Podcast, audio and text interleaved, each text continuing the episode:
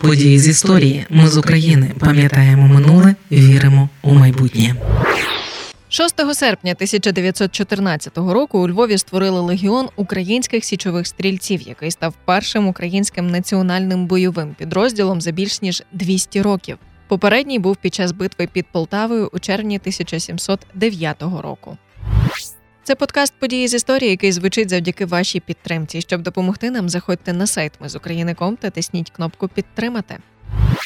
Появу українських січових стрільців спричинила Перша світова війна. Вже у перший її день, 1 серпня 1914 року, лідери трьох найбільших галицьких партій утворили головну українську раду, яка зокрема поставила перед австрійським командуванням питання про організацію в австрійській армії окремого українського формування, що мало стати зародком української національної армії. 6 серпня 1914 року у львівській газеті Діло з'явилося звернення головної української ради до всього українського народу, якому закликали закликали добровольців записуватися в українські січові стрільці. На заклик головної української ради відгукнулося 28 тисяч добровольців, але австрійський уряд не впевнений у лояльності українських частин, дав дозвіл лише на 2,5 тисячі. Ядро легіону становили члени довоєнного січового, сокольського і пластового руху. Взагалі, січові стрільці з'явилися дещо раніше, п'ятьма роками до того. 18 березня 1913 року українські діячі Галичини зібрали збори, де проголосили створення створення українського військового товариства Січові стрільці. Організації буквально у перші місяці поширилися по усій Галичині. Генеральна старшина визначила пріоритетними такі статті витрат у січових осередках: придбання зброї, забезпечення інструкціями та підручниками з військової справи.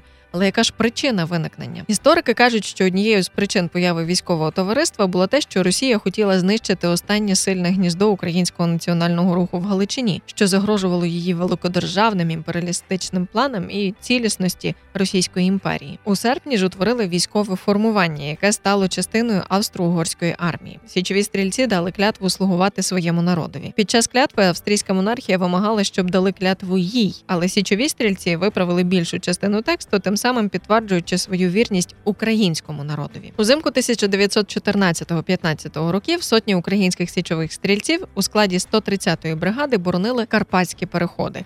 Їм припало тоді розвідча і охоронна служба. Першим успіхом легіону УСС стала перемога на горі Маківці 29 квітня, 3 травня 1915 року. Гора Маківка зараз є у Сокальському районі Львівської області. Це орієнтовно 8 кілометрів від Славська. Вона стала ключовим пунктом оборони австрійської південної армії, бо закривала найкращі підходи російській армії. Протягом чотирьох днів українські січові стрільці вистояли під натиском російських військ і зуміли втримати позиції. Унаслідок величезних втрат втрат військо царя не змогло продовжити наступ, і через тиждень вони почали тікати бо вже на допомогу почали підходити австрійські підрозділи. Січові стрільці існували з 1914 року до 1918-го. Цікаво, що вже тоді до їх складу входили жінки. Наприклад, перша у світі жінка офіційно зарахована на військову службу у званні офіцера Олена Степанів. Вона була командиркою української галицької армії, а починала свій шлях з активної учасниці січово-стрілецького руху. А також Ольга Підвисоцька, яка воювала в ОСС з 15-го року і відома як наймолодша дівчина-стрілець. Українські січові стрільці воювали на боці Австро-Угорщини та Німеччини проти Росії, Англії та Франції. Легалізація січових стрільців популяризувала формування, проте